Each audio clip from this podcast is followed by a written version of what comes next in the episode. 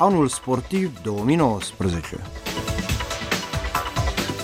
Partea a doua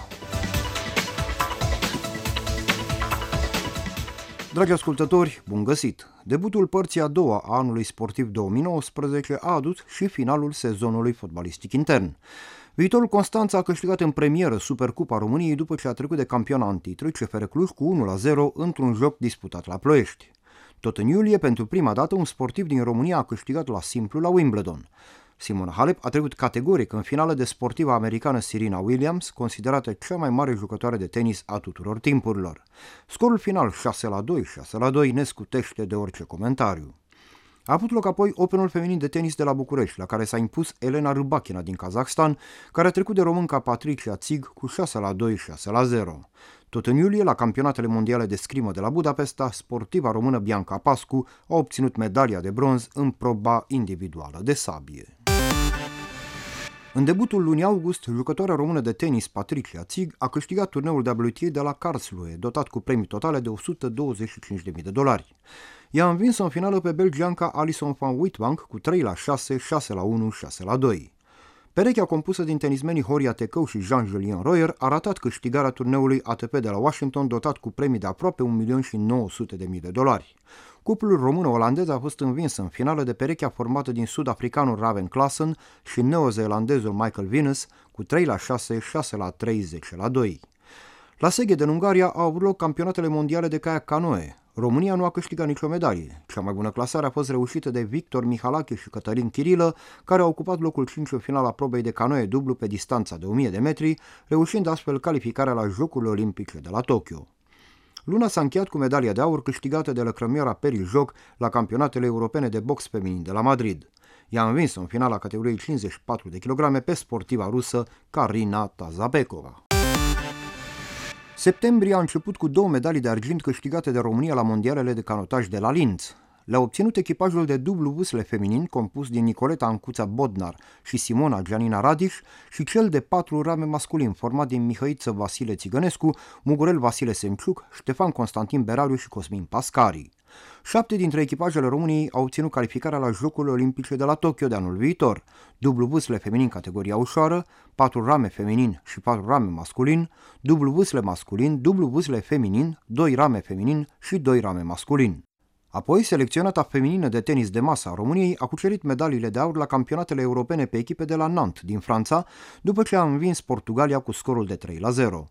Punctele au fost aduse de Bernadette Seuch, de Daniela Dodan Monteiro și de Elisabeta Samara. România și-a trecut în palmares al cincilea său titlu continental, după cele din 1992, 2002, 2005 și 2017. Tot în septembrie, sportiva română Alina Vuc a cucerit medalia de argint la campionatele mondiale de lupte de la Nur Sultan din Kazahstan la categoria 50 de kilograme. În Qatar s-au desfășurat în octombrie campionatele mondiale de atletism. România a participat cu 10 atleți, dar nu a câștigat nicio medalie. Cel mai bun rezultat a fost obținut de Alin Fierfierică, și anume locul 4 la aruncarea discului.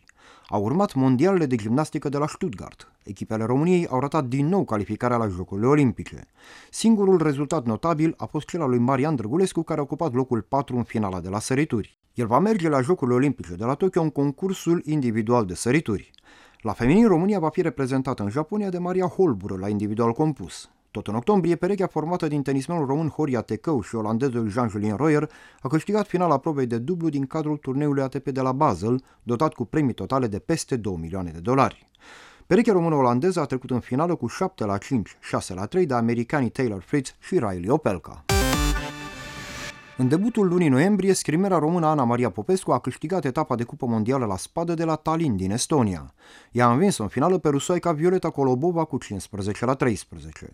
Apoi, orașul chinez Putian a găzduit finala Cupei Mondiale la tir. Printre protagonistele competiției s-a aflat și sportiva română Laura Coman, care a câștigat medalia de bronz în proba de pușcă aer comprimat 10 metri. Apoi, echipa de fotbal a României a ratat calificarea directă la Euro 2020 după ce a fost învinsă la București de echipa Suediei cu 2 la 0. A urmat jocul cu Spania de la Madrid, pierdut cu 5 la 0. Din grupa F a preliminarilor s-au calificat la europene Spania și Suedia. Ultima șansă a României de a mai ajunge la întrecerea continentală din vara anului viitor este barajul din Liga Națiunilor. În semifinala barajului, elevii antrenorului Cosmin Contra vor întâlni în martie în deplasare echipa Islandei. Luna decembrie a adus calificare echipei de handbal masculin Dinamo București în play-off-ul Ligii Campionilor după ce a trecut de faza grupelor fără înfrângere. În play-off, campionii români vor juca împotriva echipei portugheze Sporting Lisabona. Dubla manșă va avea loc în luna februarie. Va fi o reeditare a confruntării din ediția trecută a legii, când în aceeași fază a competiției lusitanii s-au impus în ambele manșe. Handbalul feminin a programat campionatul mondial din Japonia. Echipa României s-a clasat pe locul 12. Tot în decembrie, CFR Cluj a realizat cea mai mare performanță a fotbalului românesc la nivel de cluburi din ultimii ani. Campionii României au ocupat locul 2 în grupa E a Ligii Europa și s-au calificat în 16 de finală, unde vor întâlni în februarie echipa spaniolă FC Sevilla.